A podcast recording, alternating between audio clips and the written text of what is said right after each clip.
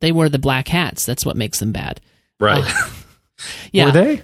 Were they wearing black hats? It's, it's a metaphor, Joe. Right. I know these things are I know, but sometimes no, I mean, lost they- on you, but they might as well have been. I know. Welcome to episode 96 of the MovieByte Podcast, a show all about movies, movie reviews, movie news, trailers, and more. We're recording on Tuesday, July the 8th, 2014. I'm TJ, your host, and joining me today are two men who may indeed be from another planet just trying to make their way home. It is Clark Douglas and Joe Darnell. How are you two today? Thank you guys. Uh, thank you for welcoming me back. Yeah. a few minutes ago, I felt like uh, uh, this was like a uh, family reunion or something on a podcast. Yeah, it is. My podcast family group hug. Yeah, uh, although interestingly, and, and by the way, how are you, Clark? I'm good. Interestingly, I don't know that all three of us have have, have we all three been on the same pod, same episode at the same time? I'm pretty sure we have, um, and I'm trying to recall when it was and what we were talking about. I have a But way Probably talked about mystery. Batman. I think we did at one point. A Spielberg film. I'm going to solve this mystery. I'm going to go to people Oh, on The Hobbit. Okay. It was the Hobbit film. It was the Were first. we all Hobbit on the film. Hobbit? Oh, Uh-huh. that's right. I remember that now. So, Okay.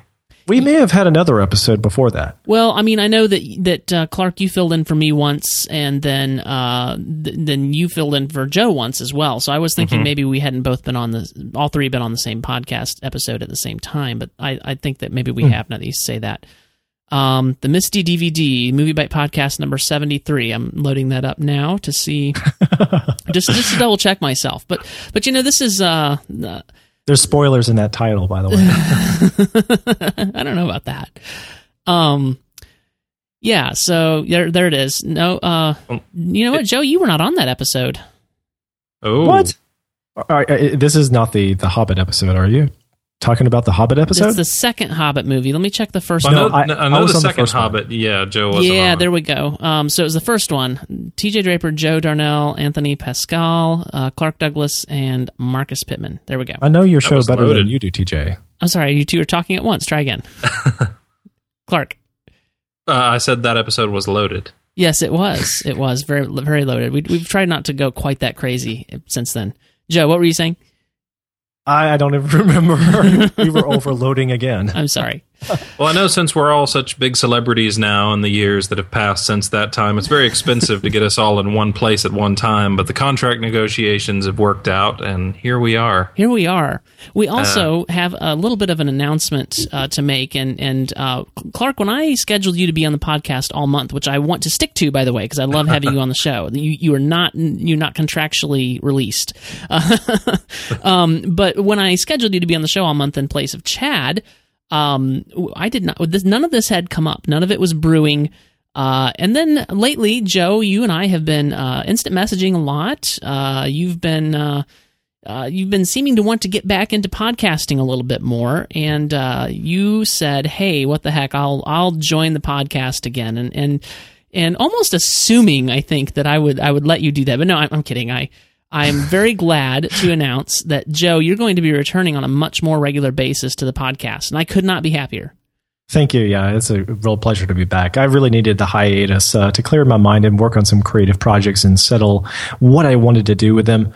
And so now that I've figured all that out, I'm glad to be back. And um, yeah, this is definitely what I want to do. I, I like this podcast, and I'm going to be taking a more serious look into other podcasts, like our other show, the Movieology podcast. Well, this is not the first time you've threatened to to really focus on the movieology podcast, but you've been really you've been sending me artwork and you've been bothering me day and night about what about this URL? Can I get this URL that would redirect to the show? And and you just you know all hours of the night you've been working on this thing. So I, I feel like maybe you're actually going to bring it back. yeah, I'm just trying to take over all of the podcasts, uh, except for the ones that you know you're in. Okay, So- well that that's fine with me. This is your Well, show. I personally feel really betrayed by this, but welcome back, I guess. I'm sorry, Clark. I'll try to give you preference since you're technically No, no, Chad's- that's that's awesome. Clark- I'm, I'm very Clark- happy. Clark, I'm wearing a blue shirt. You're probably wearing a red shirt. TJ's wearing the yellow shirt. So, I mean, what can we say? I'm wearing a gray shirt to reflect my moral ambiguity. I'm not even sure what just happened. but you two actually live down in the uh, in the same area, so I'll let you two meet up and duke it out at some point. yeah, we're not too too horribly far from each other. A little further than we used to be. Oh, some moving has happened. Oh, that's right. You moved recently, Joe. That's yeah. Well, um, enough of the meta talk where, where people are, are glad to hear the announcement and now they're like, move on. We're here to hear movie news. We're not here to hear Joe Darnell and, and TJ Draper and Clark Douglas news. So, um, let's talk about Star Wars 7 because, as I've mentioned uh, last week and the week before and the week before that, whenever there's any Star Wars news, we have to talk about it. And uh, so the news now, uh, and, and we've, we've, we've talked about this rumor before. First, the rumor was that uh, it was going to be like two or three weeks that Harrison Ford was going to be able to have to take off, and then it was like eight weeks, and then it was like six months, and now the the news is coming in. Uh, this is actually official. It was just buried at the bottom of a casting announcement on StarWars.com, and um, in August, the team will take a brief two week hiatus while adjustments to the current production schedule are made as actor Harrison Ford recovers from his leg injury. Harrison is doing well and is looking forward to returning to the set soon. Shooting remains on track to wrap in the fall with the film scheduled for a release date on December 18th. He's really already been off on leave for what a couple of weeks for the injury, so it's two more weeks. Yeah, is well, what they're saying. The way I've got it figured is that the doctor has said this is when you can return to work, and they're going to run out of things to do to shoot without him, and then that's going to leave them two weeks to be off the production, which actually isn't too bad, really, when you think about it. no, Yeah. So uh, that's, I mean, there's really not a lot to discuss here other than, you know, it's kind of the running thing now on the show to talk about Star Wars news. So, Well, I wonder if they're going to make Harrison, you know, use a double, you know, f- for more of the future I, stuff. I am quite certain that any shot that did not involve his face has probably been shot with a double already. And, I, and I'm wondering, I, I guess we'll find out how much this has affected the production when we see the movie and find out whether there are a lot of scenes in which uh, some guy runs into the room and he's like, hey, you guys, uh, Han couldn't be here, but he really wanted me to tell you such and such and such and such. So I'm just passing that on from him, but he's not here right now, but You he'll be back soon. J.J. Abrams is a lot of things, but I, I don't feel like we would see that particular thing from him. or we may just wind up seeing a lot of blue hologram Han. You know, Maybe. We'll I see. still like my hospital bed green screen idea, but well, I mean, there is that. Uh, I, I, I think that the uh, we will give that all the due consideration that is um, a- appropriate to that. I'm sure. Mr. Abrams is seriously considering it right now. Yeah, I'm sure he is. We've submitted it as a as an option to him, and uh, he. I think his people said that he would they would get back with us Yes. when they decided to to take that option. So uh, yes, that's uh, that's that's kind of all where that's at, and that's kind of how far that went. so you know, TJ, you had some follow up about Transformers Four. I did because we talked about Transformers Four last week, and Uh huh. I don't. And it's still number one, which is like crazy talk, right? It's just nuts, just nuts. I, I don't think Clark did. I, I had a hard time deciphering your opinion for sure, but I think you were a little negative towards it. If I Oh, the, yeah, just a little bit. just a little bit. Man. so the news here from Lindsey Bahr over at Entertainment Weekly is that Transformers: Age of Extinction showed its summer might once more by holding on to the number one spot in its second weekend release, grossing an estimated 36.4 million from 4,233 locations and effectively shutting out the slate of new releases. Michael Bay's explosive epic also hit 400 million internationally after just 12 days in release. The gross domestic or whatever that it, yeah, the domestic total doesn't bother me. What bothers me is the worldwide total. 30, 333.9 uh, I'm sorry 339.4 million as of when I wrote this article on Monday. But I don't know if it's already uh, become the biggest film of all time in China, but it was on track to hit that this It ha- week. I, I don't know if it's hit it yet. I actually did see that news, and I I'm not sure whether I'll post that on MovieByte. It's so um, disheartening and disappointing, and I just don't even want to know it. But I did see the headline that it is now the number one film of all time in China, which I, I don't want to. I don't want to be racist or anything, but come on, people. what, what can Well, I say? It, it, it is something that that's very intriguing. Is that uh, this is one of a few movies which have suggested that maybe the American box office isn't quite as crucial to a movie's success as it used to be. It's still very important. It's still a huge part of it. yeah. But it is possible for a movie to do okay here and do really well overseas and certainly make tons of money. Uh, the Pacific Rim uh, is another example of that. Or it's not the Pacific Rim, but just Pacific Rim. Right. Uh, another movie that did all right here, but made a ton of money overseas, and a sequel got greenlit as a result. For the I think that's yeah. I think that's exactly what we're seeing here. That the international audience is outweighing the significance of the domestic. Yeah, for the record, Pacific Rim made 101.8 million here domestically and 309.2 million uh, in foreign monies, uh, bringing the wow. worldwide total to 411 million. So not, nothing at all to sneeze at. And I think we have been seeing that trend more and more. While if you take uh, perhaps individual countries, with the exception of China, um, you know, we probably still are closer to the top. But when you combine all that and you realize that the market is so much bigger than just the U.S. soil, uh, yeah, I think we're seeing definitely a shift in, in the filmmaking world and where the money's coming from in that way. The Transformers too. The, the, this isn't. Uh, I'm sorry to cut you off there, Joe, but uh, this isn't like some coincidence. They specifically courted a Chinese audience yeah. with this movie and made a lot of sort of concessions in the script mm-hmm. to try and blatantly appeal to that audience, and that's why, frankly, it's one of the biggest hits of all time. Yeah. There is another thing I'd like to know about, and uh, I don't hear anybody talking about it yet, but I would like to know what tra- Transformers 4 has done for Hasbro in merchandising because you know Transformers is originally a you know merchandising property and we don't hear about that much these days. I know that we like to talk about the merchandising of Star Wars and how that's where the majority of George Lucas's money came from and his his uh, filmmaking empire.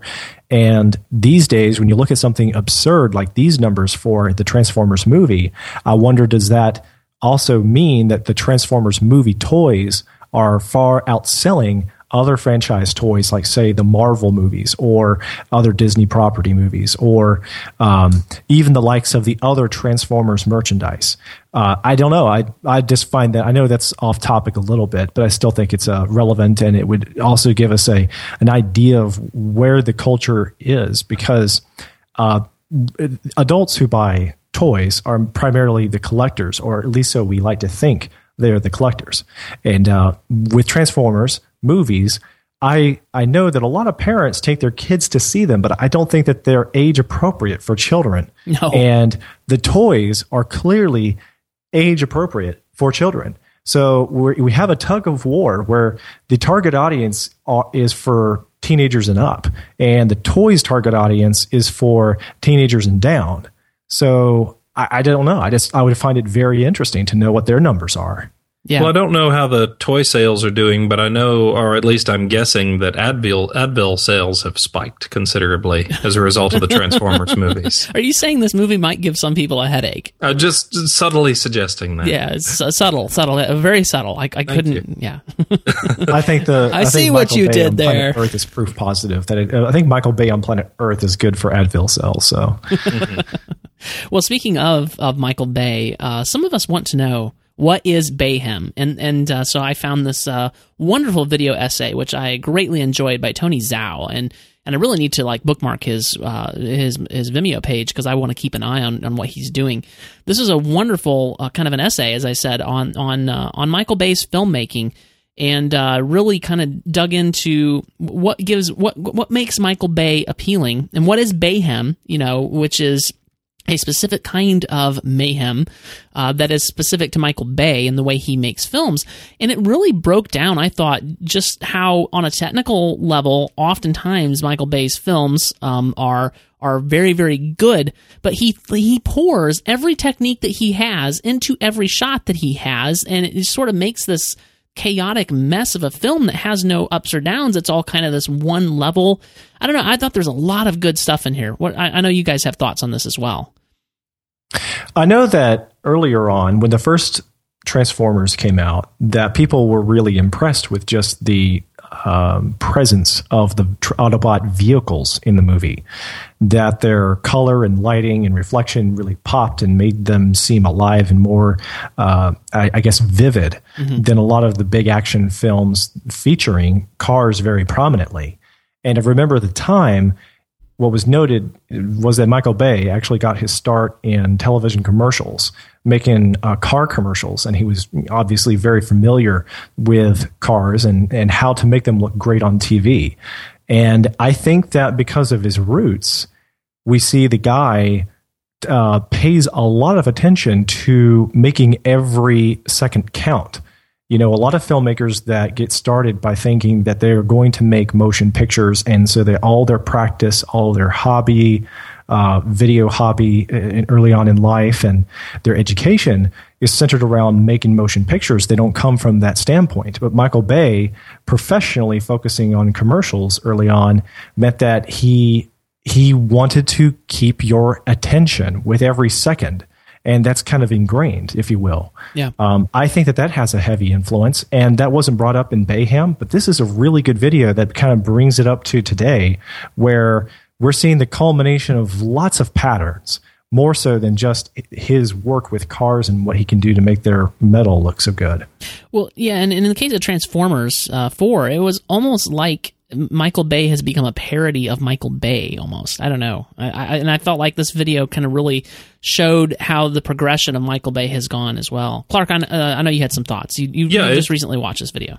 It's it's an excellent piece of critical analysis, and it really does um, sort of seriously examine Michael Bay's kind of crazy, chaotic visual style and uh, unpacks kind of the method behind the madness. And there is a method to it, but oh, yeah. it uh, you know, ultimately doesn't add up to a whole lot. And uh, it, it's really sort of those same techniques being used over and over and over and over again without really much of a let up just sort of adds to something that feels numbing after a while. Yeah. And uh, it, it's really in, intriguing. And, uh, you know, a lot of these shots, just looking at some of these self contained images, they look stunning. They really do. But it, it just is too much over the course of a two or three hour film.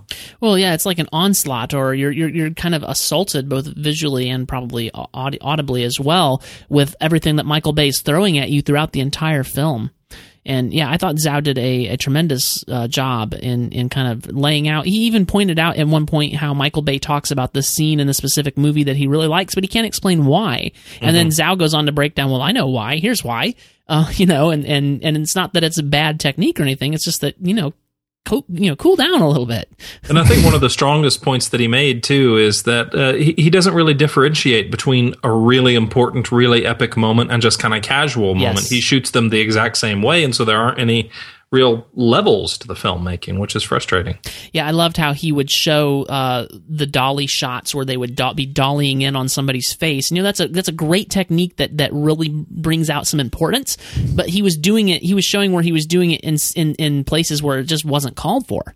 Right. Yeah. I mean, yeah. And he contrasted that to uh, a similar sort of shot in Django Unchained, which is a really effective shot and yes. a really important moment. Yes. You know, but it, he, he's not doing that all the time, just sort of willy nilly. Exactly. Exactly.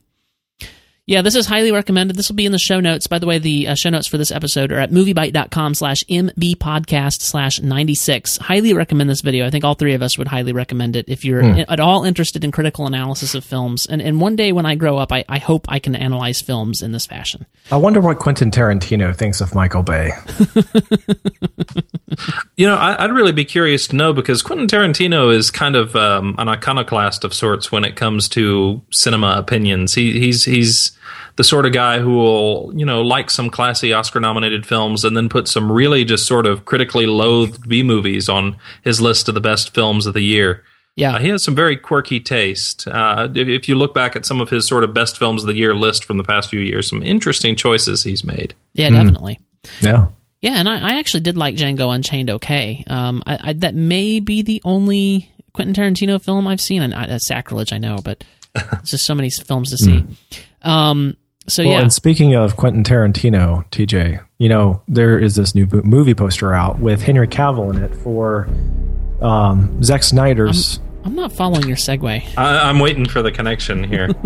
well, I'm thinking of Zack Snyder, Quentin Tarantino, and Michael Bay. I've always kind of put them into the same category. Really? Oh, and we see that a lot with uh, the the Man of Steel.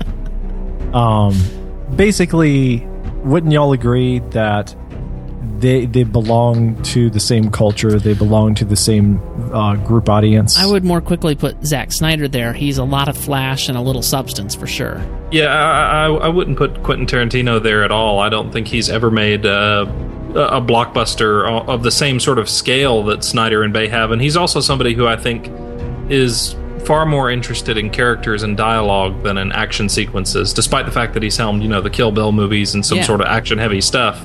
He's very much a uh, a sort of story driven director, where I wouldn't say that's true of Mr. Snyder and Mr. Bay. Right. Well, just look at Django Unchained. I mean, there, there was a Yeah. lot of character in that movie. You know, regardless of any other opinions you may have about the movie, there's a lot of, of story and character development in that film.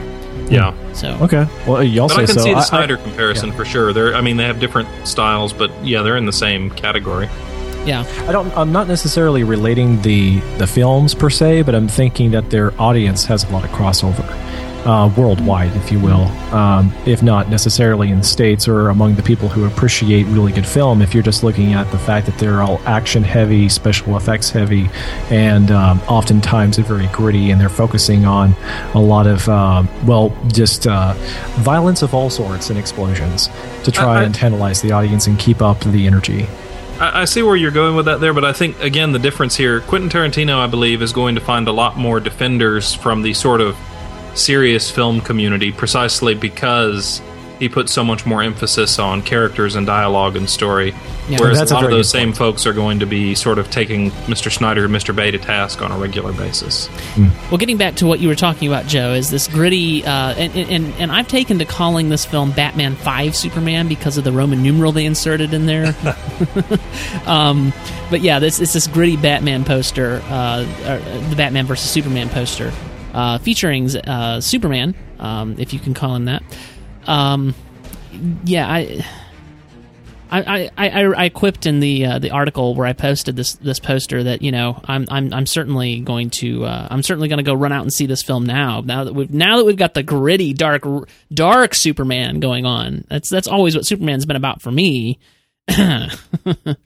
Yeah, I'm just looking over the poster and I know it's still early in the production. It feels like something that the fan community would have come up with on deviantart.com or something. It, it's it, it's got a um, Sky Captain in the World of Tomorrow sort of background and he's standing on top of a building and it's raining around him and his hair is slicked back. and doesn't it, looks- have that have it that ultra like somebody took into Photoshop and did a, the sharpen tool a few too many times But that's the thing about Snyder's work that the Man of Steel felt a little bit more natural throughout because we were seeing moments where it was in his childhood in Kansas and I don't know, it didn't look like there was a lot of film grain technique or uh, film noir style to Sure. it. But that is something that Snyder likes in his films when he can reach out to it, when he can apply it to his films. And because he has every excuse to now that we are pr- uh, going to be uh, visiting Gotham City and tying Batman in, I am really frustrated that the poster doesn't really speak Superman to me. It No. speaks Batman, Gotham to me. And uh, I don't know. I'm just, I'm really kind of bummed by that because I like Christopher Nolan's Batman way better. And had we had the opportunity to see a, uh,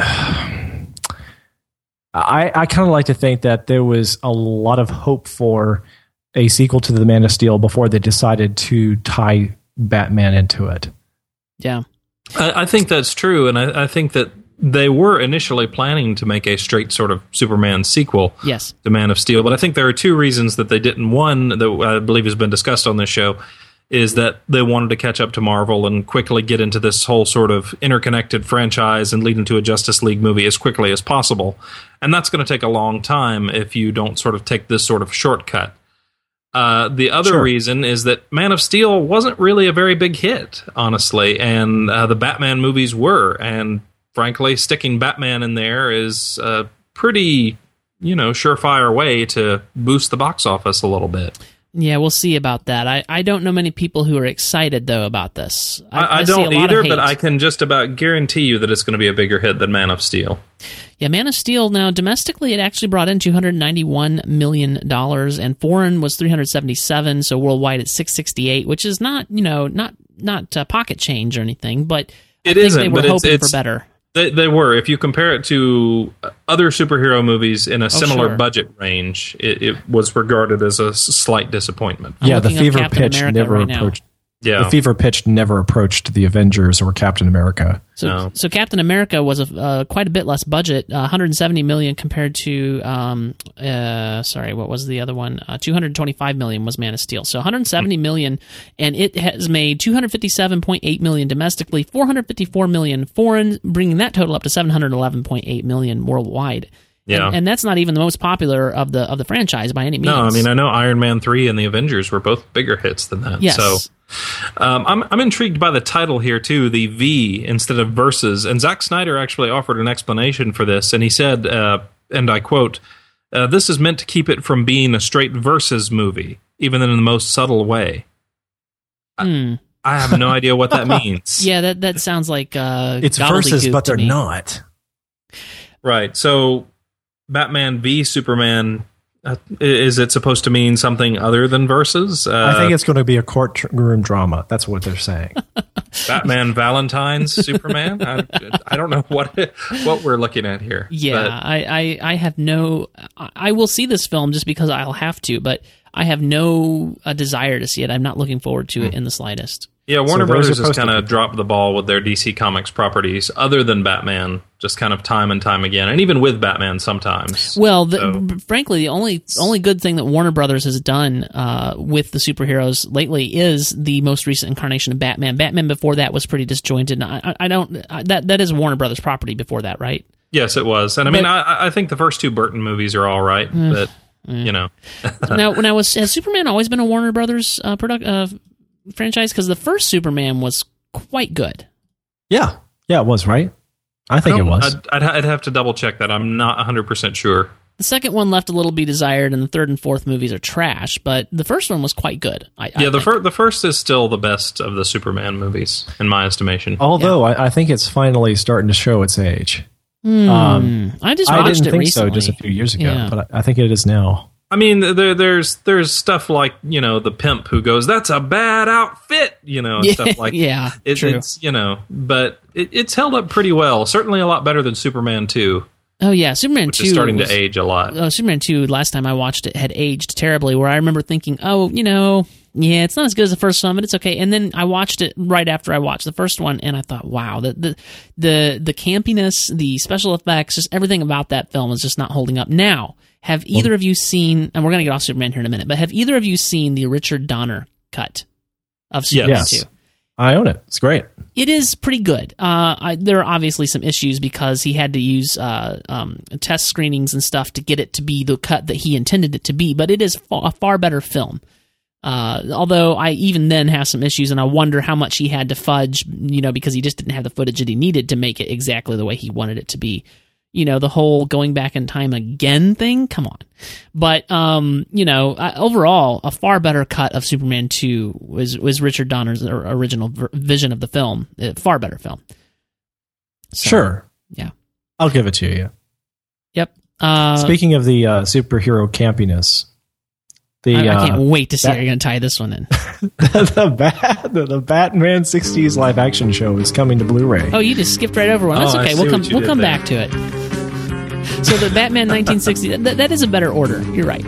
Um, so the, the 1960s Blu-ray remastered uh, trailer. This. Um, I'm sorry, I interrupted you, Jeb. Were you going to say? Well, I'm something? really excited about this. This is uh, just long overdue. I think that a lot of the 60s shows are worth revisiting and watching with the family and introducing the kids to. You know, uh, the Dick Van Dyke show, for one, I really have enjoyed that, and the kids seem to like it too, even though they're pretty young. And I've been waiting for this series in particular to make it to Blu ray, and I'm really happy to see that they're doing something special to make it actually worth its while because.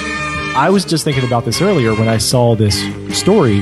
I was a little bit disappointed because when I heard, you know, they're just now getting around to the Blu ray edition, I figured that it was just going to be the standard definition produced to Blu ray, and they might touch up the graphics or something and throw in some bonus features. But like y'all two were pointing out, they can actually remaster this thing and give it genuine HD quality. And I did not realize that. Yeah, because and th- th- this is the issue. A lot of these old um, f- uh, TV shows were actually filmed on actual film. Uh, I'm sure mm-hmm. that I, this show was probably shot on 60 millimeter film because that was the uh, the film of the day that they used in TV shows. They went on later to go to 35. Some shows went on to 35 millimeter film, such as Star Trek: The Next Generation was all shot on 35 millimeter, and it looks absolutely beautiful in HD. But even the original series of Star Trek was shot on 60 millimeter, and they remastered it to great effect. Uh, all the uh, live action shots in that show look fantastic. You would, I mean, because if you like like me, if you owned the original DVD transfers of the of the uh, old standard definition Star Trek show, um, it it looked pretty crummy. If yeah. I had to choose between the original Star Trek show or the original Batman show, it would be Batman any day if you say so. I'm, I'm not going to mm. go there. Uh, but I will say that th- this this show is extremely campy and corny and pow and zap and good gravy, Batman. You know, but but I think it would be fun to revisit the show with my kids. That, that's the thing. No one tries to take that show seriously. No, it's whereas not at all. Way too many people try to fool themselves into believing that they can take Star Trek First Generation seriously. Uh, the original well, series, Joe. I, I can. I can. Yeah. But anyway, um, go ahead, Clark. I, I will say, uh, to to the Batman's credit, uh, a, a, lot of people sort of look back at the show and they're like, "Oh, it's so cheesy and it's so stupid and so on and so forth." What I don't think a lot of people realize is that the show is very much in on the joke. It's a very self-aware oh, yeah, comedy, for sure. Exactly, yeah. and uh, it, it really is a lot of fun if you approach it as a comedy and as a satire of sort of superhero tropes. It's it's really got a lot of fun stuff a little goes a long way. I think it's, yes. it's a hard show to marathon. No, no, no. I, I, couldn't watch more than an episode a week. I think at the most. Yeah, but it is fun, and uh, you know, if, if, this gets down to the right price point at some time, I may pick it up because I, I, would like to revisit some of these. Yeah, and I am I am excited to see some of these good old shows being remastered in this way, and and like I you know I I just I, I haven't actually seen it since it was on I don't know I think I saw it on the Family Channel in reruns when I was a kid, and uh, you know I I would be happy to reintroduce this. My my kids love um and we have on DVD the old family channel Zorro, and they love that. And that's, I mean, like I can let them watch that and not be worried. What are they watching? You know, and I, I feel mm-hmm. the same way about this show. So, uh, you know, good old Cesar Romero, Burt, uh, Burt Ward, Adam West. Uh, yeah, I think it's good stuff. I remember mm-hmm. when I was a kid, my favorite Batman villain was Vincent Price's Egghead. Just a ridiculous and fun character. yeah. Yeah, I'm excited to see this. Um, in, in a, in a you know cheesy, campy, whatever, but it'll it'll be fun. Yeah. Mm. All right, one more item of interest before we move on to our review this week, and that is that Enchanted 2 is on the way. And I'm I'm actually pretty excited to hear this. I, I hope they can do it justice. I guys, I really, really love the first Enchanted. It was a Do you feel like film. they just got lucky with it though? I wonder. I don't know. What do you think, Clark? I, I really like the first Enchanted too, and no, I, I, think it is a really just sort of lovingly crafted film. Um, my only real problem with it was I thought the Patrick Dempsey character was a little too dull. I agree. But yeah, it, it's a really wonderful movie. Uh, far surpassed my expectations, certainly. Yes. And uh, I certainly hope that they'll bring the same level of quality to the sequel. I, I, think there's some potential there, actually. I did feel a little bit bad for James Marsden because he never gets the girl. I, I, did, but it, at least his solace was that he was uh, kind of too dumb to realize how badly he missed out. So. it's true. Yeah. But I mean, think about like Superman Returns. He, he you know, I, I, guess technically he had the girl, but then Superman's back, and this is Superman's girl, right? And right. then you've got the X Men franchise, and, and, spoiler alert for the X Men franchise, where he ultimately he just sort of dies because you know, and he's killed by his own girlfriend, and and she was always you know Logan was always in the way, and mm-hmm. I don't mm-hmm. know, he just never gets the girl. yeah. I will admit that I was rooting for him and Enchanted. But, oh, I, I, don't know if I was, but um, I am yeah. happy though that Disney is taking this franchise to new heights, though, because the first film was, you know, considered sort of, uh, you know, out there as a, a standalone movie, and it, I, I guess the the most apparent way I know this or realize this is because Ella, uh, it, it, that's the name of the princess, right? Giselle. You're thinking of the wrong. You're thinking of Ella yeah. Enchanted, a completely right. different movie. yeah, I know. I know better. Uh, okay, so Giselle is not among the Disney princesses, no. and I don't know why the heck not. But she's not considered among the famous Disney princesses. If you go looking for a, uh, a toy for your daughter, a doll, or something at the Disney store, they won't have Giselle represented anywhere, anytime. Well, I mean, this film, um, uh, you know, continues a trend of great Amy Adams films. Um, I'm trying to think. It feels like there was a movie somewhere that I did not necessarily care for with her in it, but I'm not seeing it. So maybe I'm thinking of something. Man else. of Steel. N- uh, yes, that was it. I'm sorry. There you go. Man of Steel. She she was fine. It's just the movie around her was bad. Yeah, I mean, Um, but Amy Adams is always reliable. She's she is a fantastic actress. Uh, even in movies that I, I felt like were uh, receiving way too much praise for their own good, such as American Hustle, I, I had no problem at all with her part in the film. yeah, Um, and and yeah, I uh, boy, I, I could not I cannot wait for Enchanted 2. I, I hope that they can catch lightning in a bottle yet again. Hmm. Yeah. All right, guys, shall we move on to our review of Earth to Echo? Yes, Les. Our whole lives we've been nobodies. Invisible. The good kids. Well, not anymore. A couple of seconds ago, our phones went crazy. Whoa! It buffed! Did you see that? It's a map. We don't know where it goes. Somewhere out in the desert. It's 20 miles away. We're, no, we're, we're not. We're not gonna go. Cameras are gonna be on non-stop. Don't tell anyone. Munch, don't you bail out on us now. I'll go. I think we have enough here to talk about, especially because we got Clark. I'm really excited to hear uh, his thoughts uh, because I know you're um, a very big Steven Spielberg fan, Clark, and I, I think that everyone here knows and understands before we get started that this is just a great big. Uh, what do you want to call it? I, I don't want to call it parody. Homage, homage to Hmm. Spielberg film work, but Uh, not, I- I not homage might be a little generous. Yes, I think Um, that is generous. Yeah, theft is- might be more accurate.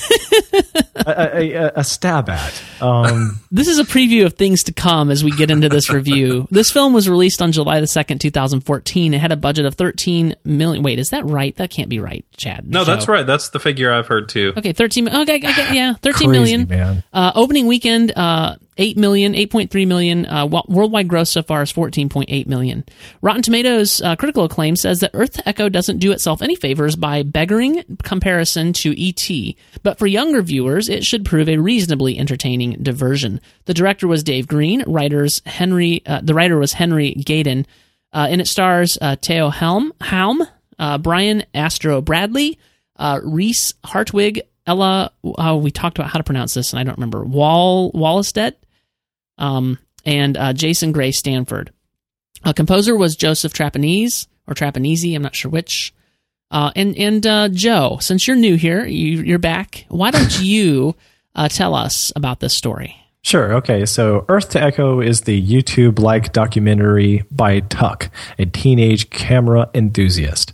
He and his two best friends, Munch and Alex, are about to relocate and part ways because of a mysterious interstate project that will tear down their town. When their smartphones seemingly go on the fritz and display bizarre coordinates uh, in the desert, the boys decide to spend their last night together following these mysterious directions to see if there is a good adventure to be found in them. The maps on their devices lead them to the discovery of a robotic alien in need of their help. Along the way, the boys encounter difficulty from government agents that wish to exploit the alien for science. All right, guys, let's dive in. Did I say exploit or some other I think I mashup said word? exploit. I heard exploit. Did you hear exploit, Clark? Uh, I believe that's what it was. Yeah. Okay, my brain sometimes re- substitutes the words, and so I need to always ignore what my brain has to say. uh, so I have to get something out of the way. I don't really like ET, at least my memory of it. um, and is it, I know I knew this is the reaction I was going to get from you, Joe, and I know Clark is grimacing over there, and, and he's about to lay something pithy on me. But as a child, uh, as a young, you know, child, and, and growing up with the movie ET, I, I really didn't care for it, and and I would like to revisit it because I feel like as an adult, I'm uh, that may change. But I have not seen it since I was like what eight or nine and I just didn't like it. Um, and and this film, obviously, it, it, uh, as you said, Clark, it's it's really more theft. It's it's almost like a copy and paste job, and they changed a few jots and tittles to avoid the legal uh, ramifications. Um, and and they kind of modernized it, I suppose you would say. But uh, In this case, though, the filmmakers don't mind saying that they're blatantly stealing. They admit that Yeah. Oh, yeah. We grew up with ET, and that was a fun film, and we just wanted to give kids today that same experience Well- that we had. Well, let me quote uh, from Andrew Panay, uh, who said, "I grew up watching the Goonies. Stand, uh, stand by me. Don't you think it's weird that our generation hasn't had a Goonies to talk to you? I thought it was about time you you kids had the same experience us adults had." I don't know, man. Wasn't Super 8 trying to do that for us? Well, yeah, and I, I think that there are movies which certainly uh, can effectively pay tribute to uh, the movies the filmmakers loved growing up and sort of pay homage to that genre while still doing their own thing. I think Super 8 did that. I think Monster House is another movie sort of in this category that did that. Um, but yeah, Earth to Echo is not really paying homage so much as just blatantly stealing a lot of familiar story beats. Again, mostly not from the Goonies and Stand By Me, but from E.T., as people have mentioned. Yeah, it's it's most And- blatantly ET. Yeah, and it, it, it's really kind of shameless. There isn't a single moment in this movie that doesn't feel entirely predictable because we've seen this before. We we know how this goes, and the, movie just doesn't really bring enough of its own personality to the table. Well, well, let me lay some story, or some some some particulars on you, and see if you can tell which film I'm talking about. It involves pre-adolescents who think they're much too old for their own good, parents with little to no clue what's going on in their children's lives, an extraterrestrial trying to find his way home, uh, a menacing U.S. government. I mean, which film are we talking about here? Yeah. I, I, it's, And- it's toss up. TJ, On going back to your comments T. on ET, I will admit, when I was a kid, uh, my first reaction to ET, and I saw it when I was very young, was just distress. Um, because uh, when I saw what happened to ET near the end of the film, um, it really kind of traumatized me. I cried watching that movie, and it wasn't so much like I was so moved by this crying. I was just like I was sad crying. Um, then when I returned to it when I was a lot older, I, I really kind of fell in love with it, and um, yeah, I, I, I do love that movie, and I do think you know since you saw it when you were young, if you give it another chance and revisit it sometime, you might be surprised by by what a fine film it is. Just some lovely craftsmanship and some really beautiful moments. A great John Williams score. Yeah, I think I would. Um, and and it, it's kind of like this this whole thing of of looking at movies that I liked as a kid, um, where I, I I like them then and I hate them now. Uh, never ending story. um, uh, and then there's movies that I haven't liked as a as a kid that I've revisited. That hey, that was a good movie. So it's definitely kind of an inverting of my of my taste as a young child. Yeah. So I, I feel that's why I say I feel like I might like it now. Um, and I just I just have like bad feelings left over because I didn't like it then.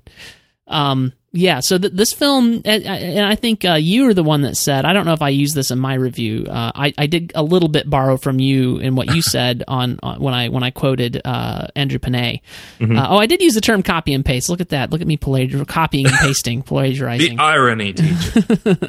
um, yeah, you made the same observations, and uh, it, it, that was my overall. Before I read your review, that was my overwhelming feeling. Is like feeling is like this. This thing really is ET light.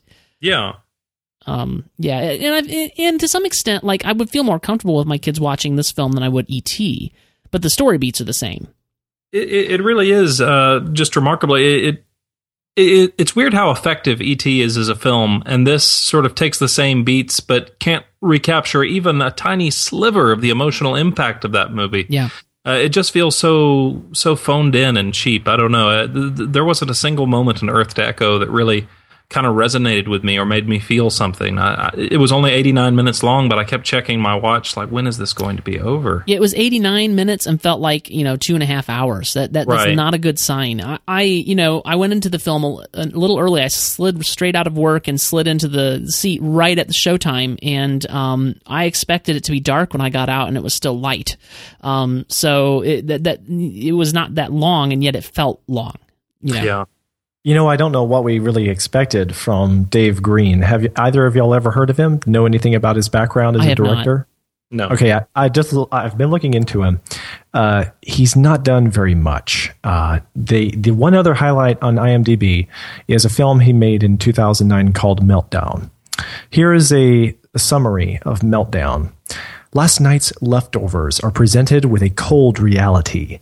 What? A massive ice block has invaded the refrigerator and is swallowing the food one item at a time. oh my gosh. In an epic struggle for their survival, spaghetti, ham sandwich, and celery embark on a journey to the refrigerator's temperature control knob. Uh, yeah. How did Well- you How did you do that with a straight face? Or I couldn't see your face, so maybe it wasn't. In fairness, uh. I will say I'm looking at IMDb, and Meltdown is a six minute short, so maybe that premise can sustain itself a little better but that even so, time. the guy like has hard. He doesn't have an, a film, you know, cr- you know, filmography. Uh, It's it's yeah, I- non-existent. I I mean, I I think if you look back at his stuff, it- it's too really, it- it's really too early to tell. There, there are certainly filmmakers who have made their first feature and really knocked it out of the park and impressed everybody and gone on to bigger and better things. But um, yeah, this isn't one of them. This feels very much like uh, kind of work for hire sort of job without Yeah. any real distinctive qualities.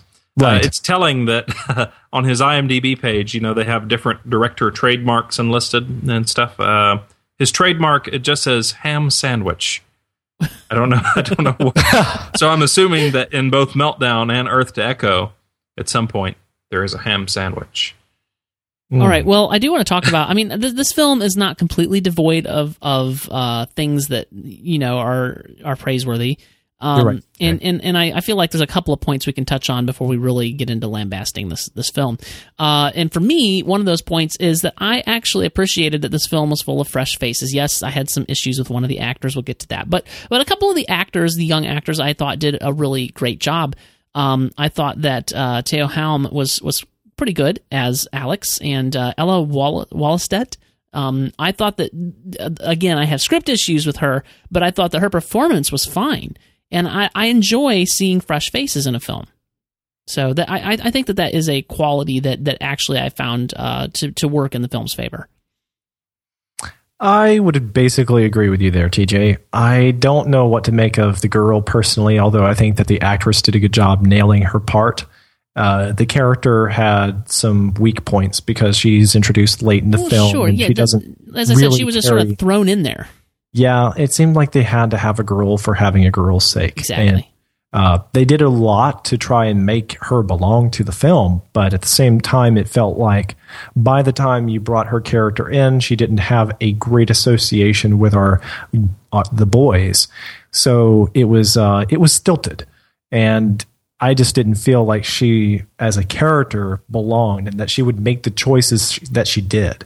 I wasn't convinced. So uh, again, it just felt like she was written in because everyone said that there has to be a girl in this film.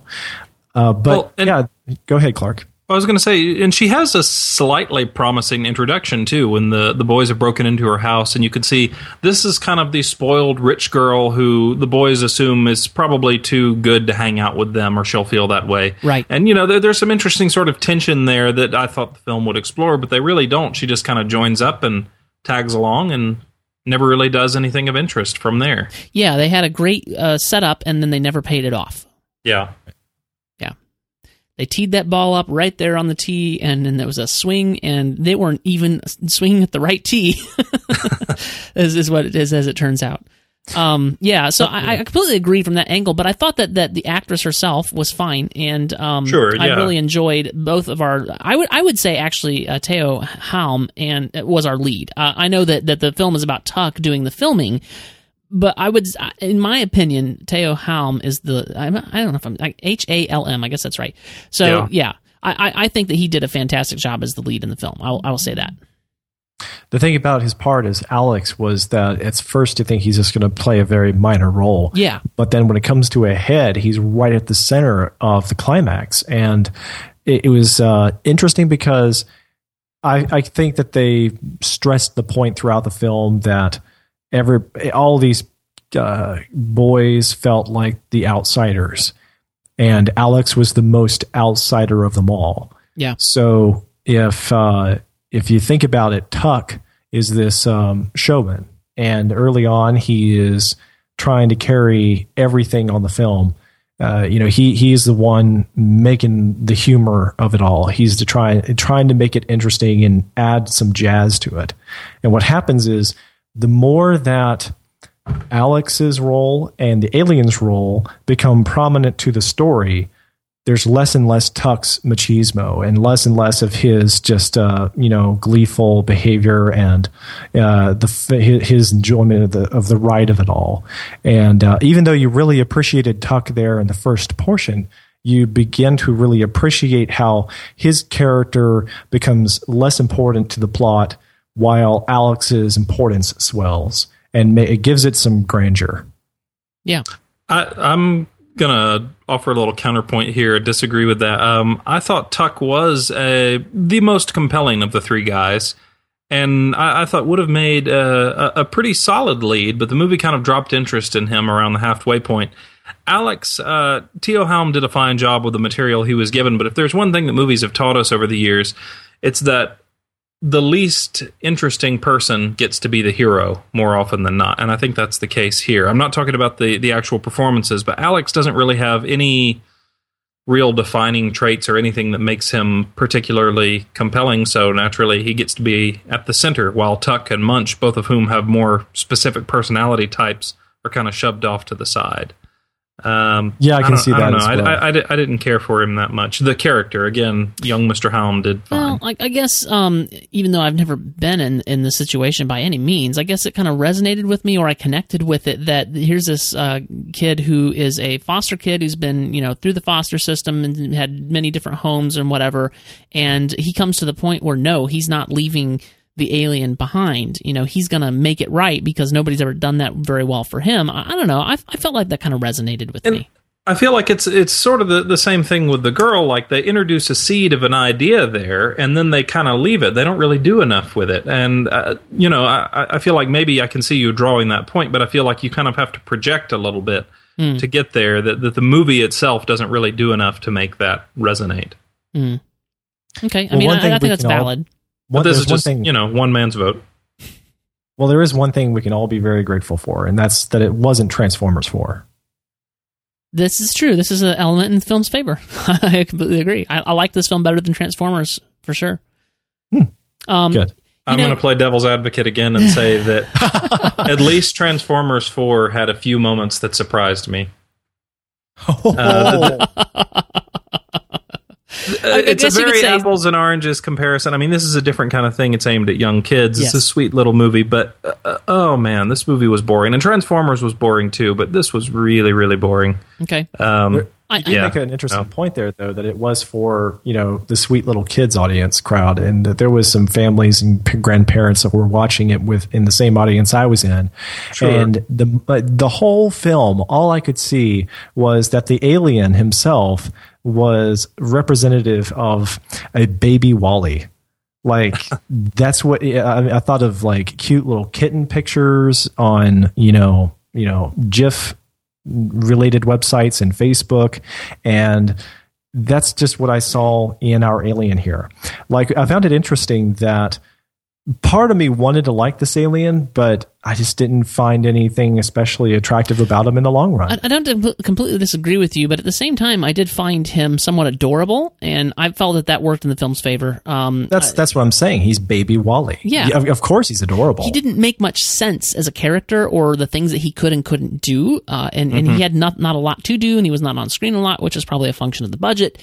But I did find that when he was on screen, uh, it was, it was cute and adorable. And, and in that way, uh, that, that's the a- aspect of it that I like better than E.T. because E.T. was not really cute and adorable. But but ET had a personality. ET was a character that you know really had some dimension, and really all there is to echo is that well he's cute, but that's about it. I mean there there's you know, other than that he's just kind of a plot device who bleeps or does something magical when the script needs him to. Yes, but true. There's nothing else to him. I mean that's just he looks like a nice little Happy Meal toy. Okay, my last um, my last thing in the film's favor that I will I know you will also disagree with uh, because you already have is that I did actually connect a couple of times emotionally with the film. There were a, a couple of times that I thought, oh, well, you know, it's it's a little bit heavy here, uh, and and and, and it, it, I thought that, that that did work in the film's favor. Again, I'm not really, you know, obviously based on my star rating, which you guys have already seen if you read my review, I'm not really defending the film. I'm just saying that I felt like the film did have a couple of elements that worked in its favor. So I will say, since since we're still on the subject of likes, there is one scene, uh, I guess, kind of two scenes that I did like a lot. Um, one was towards the very beginning, uh, and that's when Tuck is giving sort of an inspirational speech over video chat to the two other guys, And uh, in an effort in an effort to uh, sort of boost the power of his words, he opens up. I, I think it was iTunes. Yes. and he cranks up the Robin Hood Prince of Thieves soundtrack to just sort of give that extra motivational touch. And I, I love that. It's a great little character touch. I love that he would have that at his disposal to sort of help him out during that particular moment. And then I love too, uh, in a moment that sort of follows up on that, uh, a scene shortly after where he's riding his bike down the road and he's sort of humming his own heroic theme music as he goes. This dun dun dun dun dun dun dun, dun you know, and it's Yes. not really a discernible melody, but uh, i it's a great little uh, thing suggesting this whole other life as this kind of film music nerd, which makes sense given that he's you know an aspiring documentary filmmaker and so on and so forth. That's the kind of thing that I really wish the movie had done more of, um, but there was very little of it other than that. Yep, yep. I completely agree on on both both counts. Hmm. Joe, do you have anything else before we dive into our dislikes? Really, Yeah, di- really one thing. in. Sure. One thing that I did like about the film, uh, in the undertones, the undercurrents, if you will, was that it felt sort of like a children's story. It's going to be riddled with mistakes. There's um, there are plot holes. There's things that don't make sense, of course, but it's feel good, and it's a kind of feel good movie that I I I enjoy. Um, not as much as I would like to have. I've seen much better examples of this, but where when it's all said and done, it, it reminds me of a storybook. It reminds me of something I would read to my son, only because it's so um, because it's so gritty in a sense, because it's showing the real world, and because it's showing um, the nightlife, and there's bar scenes, and because Yeah. they're they're showing the dark side of the government and stuff like that, it doesn't feel like a storybook. But when it took the moment to enjoy the simple things, like the relationships between the kids and how the the the boy girl relationships and the awkwardness that uh, teenagers and young teens have. And when they they showed the delight they have to connect with the alien and uh, relate to his world and care about his needs there's that storybook quality that that wonder you get and um, though it wasn't very potent in this film, I experienced it, and that was something that made, makes me always a little happy. Like uh, I got that from Pixar films when I was growing up as a kid, Yeah. and uh, so even though this is a, a, a live action film that's by no means, in my opinion, a great film because much many other films have done it better for me. I still got that here, and uh, it was something I liked, and I, I would say um, it's it's always something I enjoy, no matter what the film it is that I'm picking up on it. There you go, Clark. Do you have any remaining good good vibes to send toward this film? No, All right, well let's uh let's flay this thing, guys. Thank you. Okay, what the heck, man? The, at the end, spoiler alert. Um, ring the bell, whatever. Okay, uh, it- there's a, a, fantastic situation where there is a, a spaceship underground, which we can only imagine is already uh, a whole. It is already combined underground. We don't get to see it this way, but it is supposed that that's the way it is because we get to go into the hull of the ship because Alex takes the alien right into its working Yeah, parts. I will agree with you. The ship looked to be completely put together under that thing. and, and and there was an illusion that this was going to happen earlier on in the film. There's a situation where, in order to prevent a vehicular accident, uh, the alien is able to blow apart in animated space every last piece of a semi truck and move the all of its parts around the kid's van and recombine them so that it comes to a halt behind their van on the road. Yeah. And so you're like, okay, wow, baby WALL-E's got some skills there, man. But then later on, there's this ship almost the size of, you know, I don't know what, maybe six uh, blocks. You know, there's, you know, you could fit many suburban houses inside the size of the Well, spaceship. under the whole neighborhood. It's under the entire subdivision. Yeah, it's the size of the subdivision. And all of its parts split to pieces and work their way up through the ground and through the sewer grates and right Which up through the roots. which would not leave a big gaping hole in the, or by, you know where all the houses had fallen to or anything like that. No, no, no. and then they reassemble up in the air again.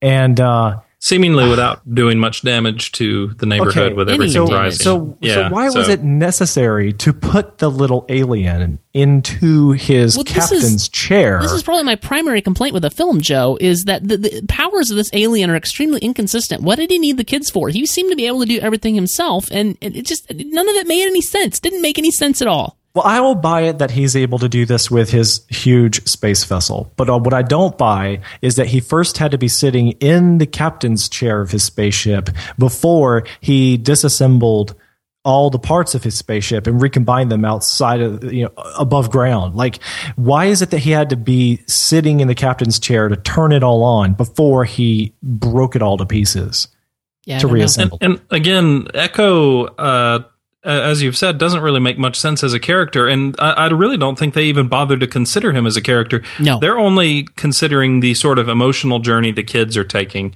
Echo is whatever the filmmakers need him to be at any given moment to Yep. get the plot from point A to point B, and that's a huge failing of a movie that's called Earth to Echo. Yeah, absolutely. Uh, I completely agree. The thing is, like the, the point that they were trying to make uh, with the emotional journey the kids were on didn't like have any resonance. It didn't connect. Like I, I, I felt like they kept trying to force it to be that, and it wasn't. Like that was well, the, you, you, stop trying to force this. This is not what the film's about.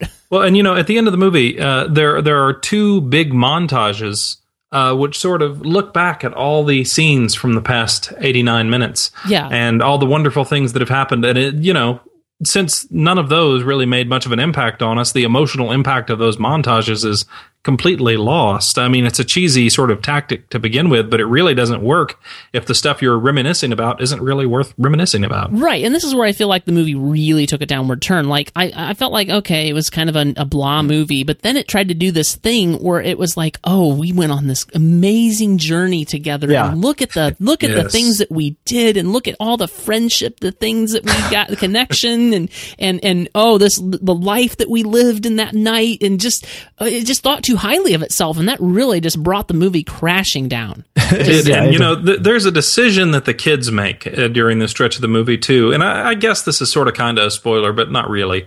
Um, there's a decision the kids make which really bothered me, which is that uh, after this adventure is all said and done, they basically agree, okay, this was a magical thing that happened to us.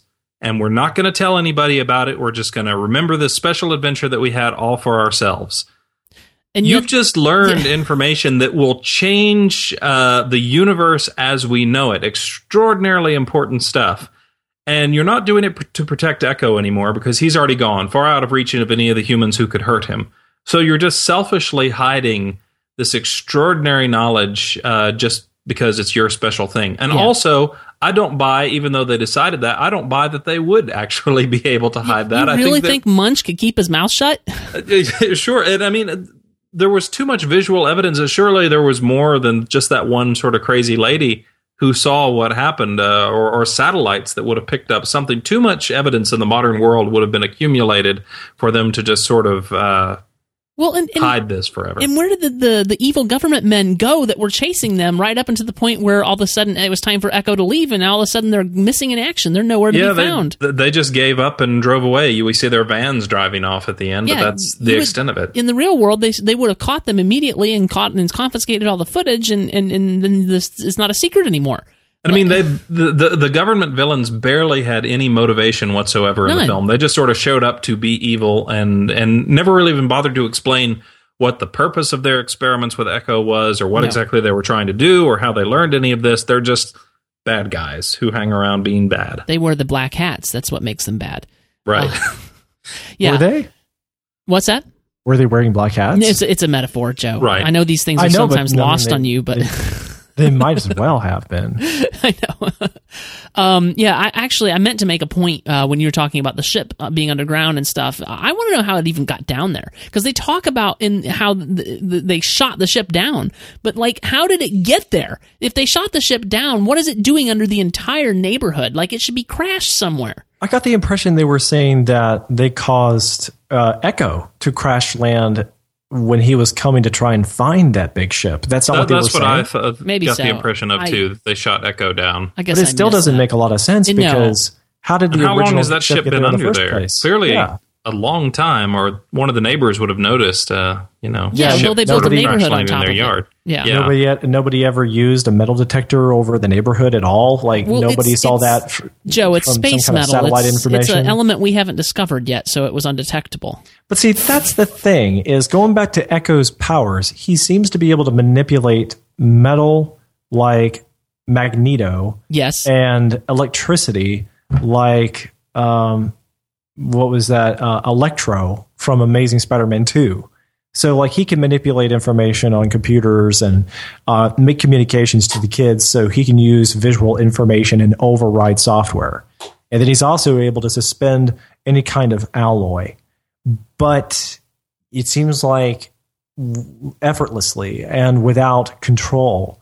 So yes, he's supposed to be this cute little innocent uh, alien, but then there was several times that while he's manipulating the objects, he nearly kills people. Yeah, because totally. he's throwing around parts in a pawn shop or in the bar when there are people around, including the ki- the kids, which he's he's said he likes. But he's throwing around the metal parts at the speed of a bullet. And you know another another maddening thing here too. Uh, early on, the kids communicate with Echo with these series of beeps. He does uh, one beep for yes and two beeps for no, and they're able to kind of take a twenty questions approach to figuring out what exactly he's up to. Yeah. But after that initial conversation, they pretty much stop talking to him. they really uh, give up the whole 20 questions routine and don't really ask Echo much about what he's doing or what he wants to do anymore. Yeah. I I guess they figured they had learned everything they wanted to learn and didn't care to know more. Yeah. It doesn't make much sense. I have. yeah. Oh, go ahead. No, I'm just thinking like going back to things we've already highlighted. It seems to me like the filmmakers didn't care to make the film more than an echo Just, you, of can just, you ET. can just stop it there, Joe. The filmmakers didn't care. But they no, no, like they they cared about something. All they cared about was echoing ET. That that's what they were striving to do. When they met that mark, they said, "Okay, we can stop here. We don't have to think any harder."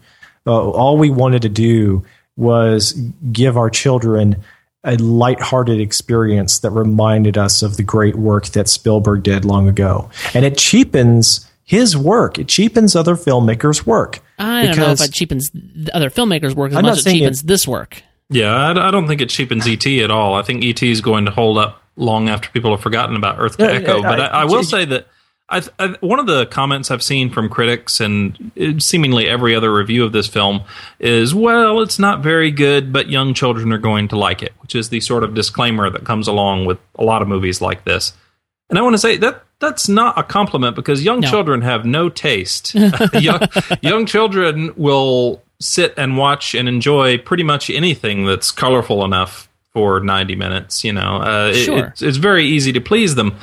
And so I think you do have kind of a, a- basic sort of obligation as a filmmaker to at least on some level make a movie that's going to resonate with the viewers of any age. Obviously, there are, there are some movies that are geared more at younger viewers than older ones, and that's perfectly fine.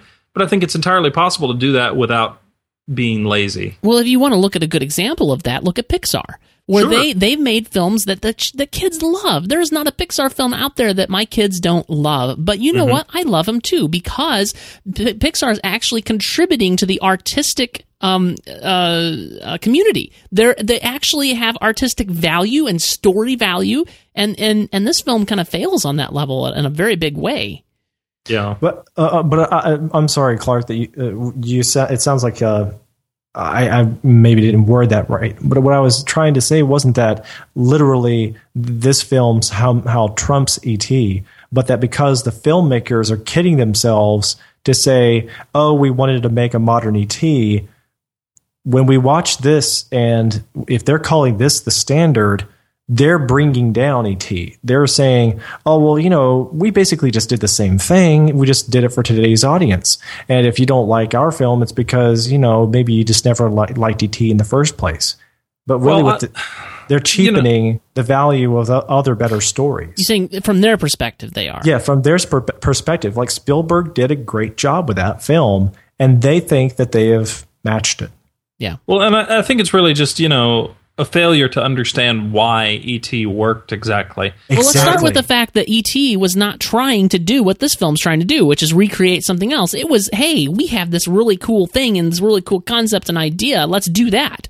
Yeah, and I mean the writer of ET, I believe her name was Melissa Mathison. Uh, you know, that was a story that really came from her heart. It was a very personal, passionate story that she thought would resonate with kids, uh, and, and it's one that sort of she formulated on her own. She wasn't looking back at well, uh, which children's movie can I sort of try to mimic here to Right. sort of duplicate those emotional reactions the kids had to that. She was really you know, coming up with something on her own that she thought kids would respond to. And this movie Yeah. seemingly doesn't have an original thought in its head. It's all drawing from older stuff that they liked when they were young. There you Uh, go. That's but, what I but, saying. but there's nothing there's nothing new here. There's nothing that should, should inspire parents to let their kids watch Earth to Echo over any of these other movies. Yeah, I agree. I want to talk about uh, two two more things, and, and obviously, if you guys have other things, we'll talk about those too. But the the biggest, second biggest complaint that I have with this film is that it's a found it's another found footage film that would have greatly benefited from not being a found footage film. Um, I, I get so tired of this trope where where it's it's like oh it's it's more realistic because it's this you know this found like like this kid is doing this documentary and oh isn't that cool? And and you know it, it it's a couple of things. One it's a cover for the low budget.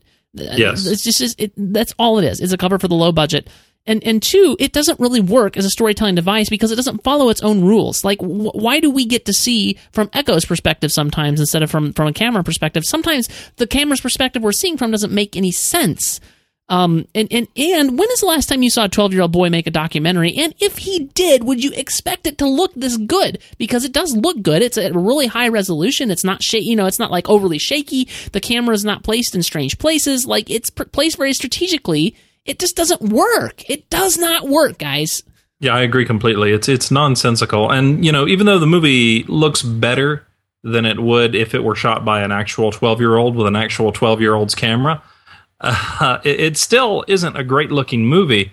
Uh, the cinematography is pretty Lame. chaotic at times, and yeah, yeah.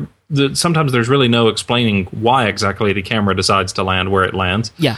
but uh, yeah, it, it's a cheap gimmick, and it's one that rarely works. Most found footage movies feel pretty artificial to me. There are a few instances, even though I don't like the movies, I think the paranormal activity movies sort of kind of justify their premise with these sort of home security camera. Yeah. Uh, and they stick to that. They look like garbage, but they, at least they stick to their premise.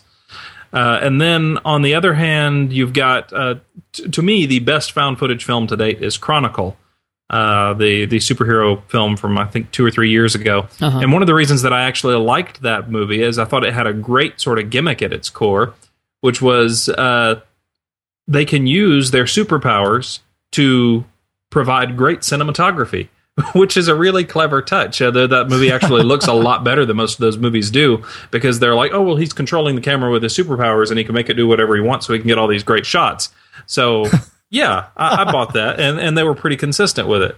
But most of the time, it does feel sloppy and messy and wildly inconsistent, as it does here. Yeah, and and I you know I this this basically combines the worst of the first person storytelling format, which I don't particularly like. I mean, eh, so it combines it with a terrible cinematic experience. One of the reasons I don't like the first person storytelling format is it's deeply flawed. You cannot you cannot tell the story from a perspective that you need to when you need to do that. Uh, like there's particular books that I, I enjoy well enough, but they're told first person and and that really gets problematic. I, I the particular series that I'm thinking of when you get to the fourth book, uh, she really had to uh, switch. She she had to tell part of the story from the perspective that the film that the book normally is, and then she had to switch perspectives for a while and tell it from somebody else's perspective, and then come back, like because she had trapped herself with this first person to- storytelling format, and it just it's so limiting. You can't get the information you need sometimes. And it can be limiting in literature, but I think in literature, it works much more consistently than it does in cinema. That's true. I, I you know, and I was talking about literature, but it, I, it, that's what I say though. It takes that that aspect that's bad about first person storytelling, and then Yeah. it combines it with bad filmmaking techniques, so it just make for a really horrible experience, like you were saying, Clark. Yeah. Um, and then the other thing that I, Joe, did you have anything to add to that before I move on to the next topic? No, no, I, I, I, I don't feel as strongly against the docu video cinematography as y'all do, but I, I completely understand where, where you're coming from. I, I really despise shaky cam. This time around, it didn't give me a headache, but it, it does feel like they're cutting corners. And I felt like I could excuse them because I had heard before seeing the film that it was a low budget film. So I thought, oh, okay. Well, maybe that that's why they did this. They, they, you know, it's a low budget film. Okay, maybe that was their a good excuse. but it's thirteen million dollars of a low budget. I mean, what the heck? Yeah, I've seen some great looking movies made for less money than that. Yep. Exactly. Well, the other thing that I want to talk about is Munch. Uh, Munch is played by Reese Hartwig. you realize this is the first time we've mentioned him. I know that just speaks to even though he was really bad, there was other things that were worse about this film. Um, how did this guy make it through casting? How did he stay on the film? And and, and I mean, you, you, know how when you're trying to keep a straight face and do you know you're trying to fool somebody or trick somebody. I felt like he was trying to keep a straight face throughout the entire movie, and the corners of his mouth just sort of kept twitching and turning up, like he couldn't take the acting seriously. It's like, what the heck? How did he make it into this film? He wasn't cast very well, that's for sure. No, no. But it, did you also notice that, like, early on, they establish him as the nerdy boy, but yes. then nothing he did mattered. Nope. Nothing that he did added to the complexity or the technology or the sci fi element. I was expecting him to use some of his his knowledge, his expertise at some point to justify his participation.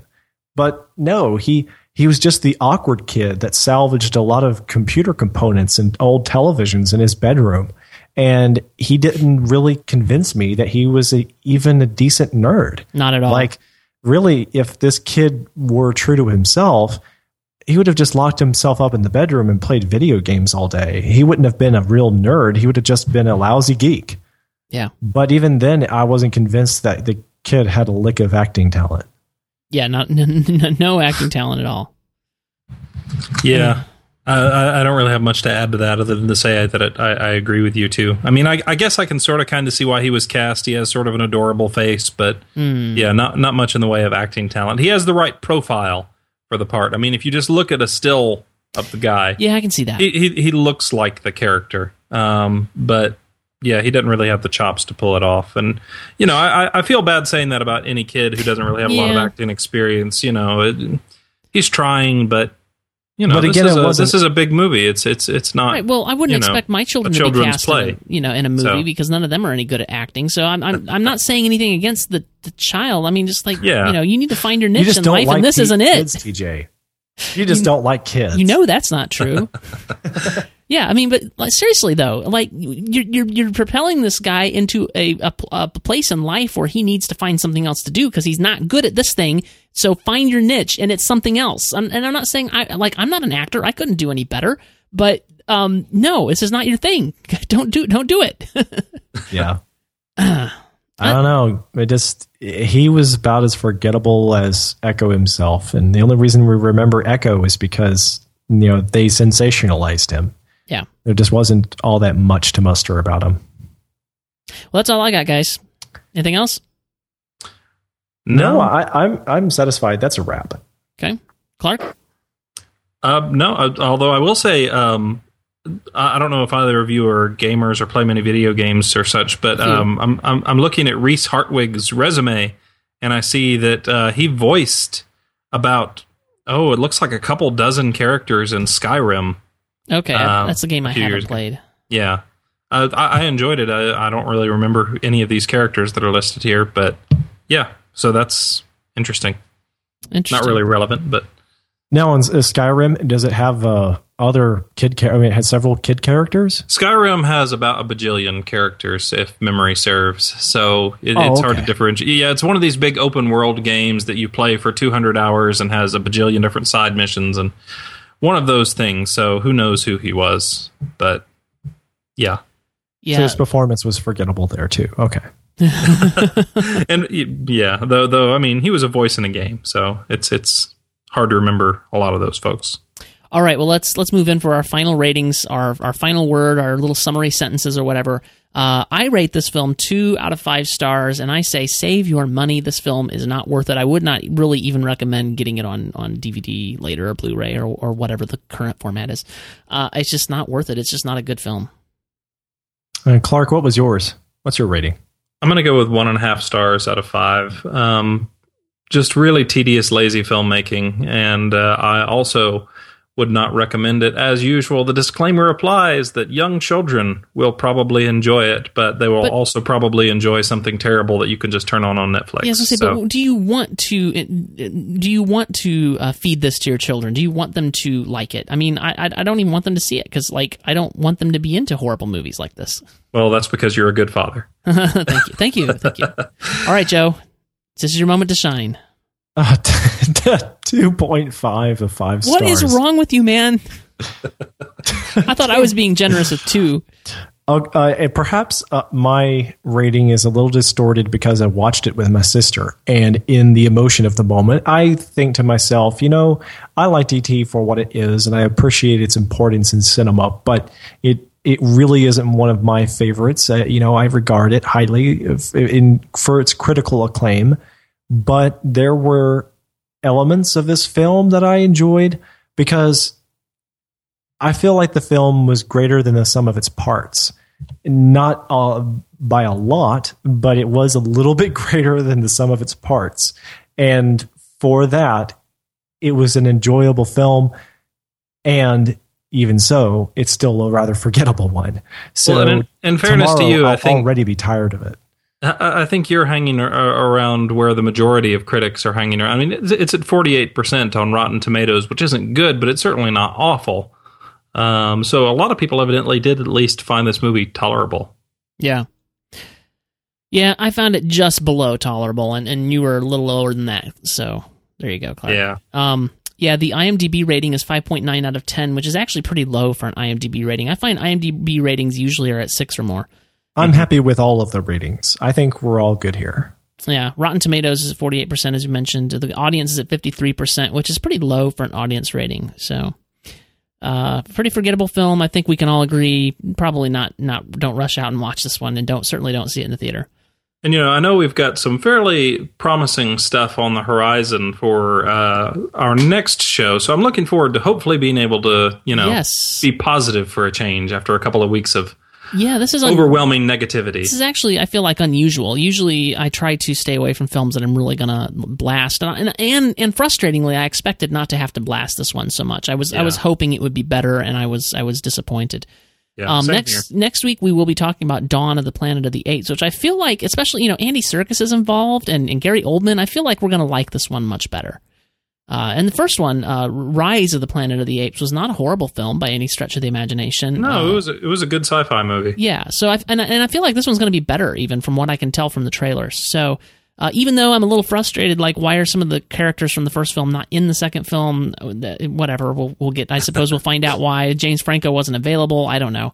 Um, but yeah, I, I still feel like we're gonna like it, and, and hopefully we'll be a little reprieve from this uh, this uh, lampooning we've been doing of these movies. So that's what we'll be talking about next week. So uh, get yourselves ready with that. Uh, you know, get, get and see that, and then you can listen to our podcast and enjoy that. Uh, in the meantime, Clark, where can people find your work and keep up with you, and and uh, where where do you want to send them? Uh, people can find me over at dvdverdict.com. That's where I'll write a lot of movie reviews, uh, DVD and Blu-ray reviews, along with a lot of other folks over there. Plus, my podcast, The Sounds and Sights of Cinema, can be found there as well. Um, yeah, so that's pretty much it. Unless you want to hire a private investigator to find me at home, which I'd prefer you not do. No, let's- can. let's not That is that. an option. But people, I mean, if if they're in the uh, in the area, they could probably pick you up on WHIE. Yes, if there are any listeners to this podcast who live in the South Atlanta area, um, I am on WHIE radio doing this, that, and the other thing um, most every day. There you go.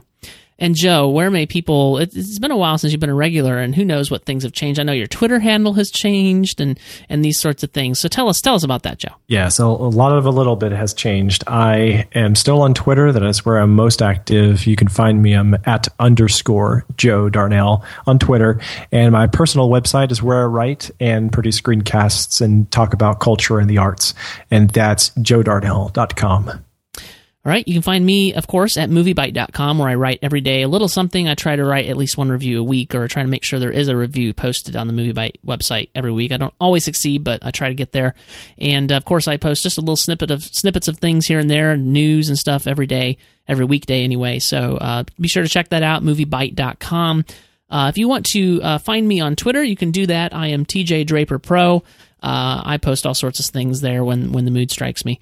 And uh, then if you want to get the show notes for this episode, you can do that at moviebyte.com slash mbpodcast slash 96. Can you believe we've done 96 of these episodes? That's, uh, that's where you'll find the show notes for this episode at uh, all the links and goodies that we talked about.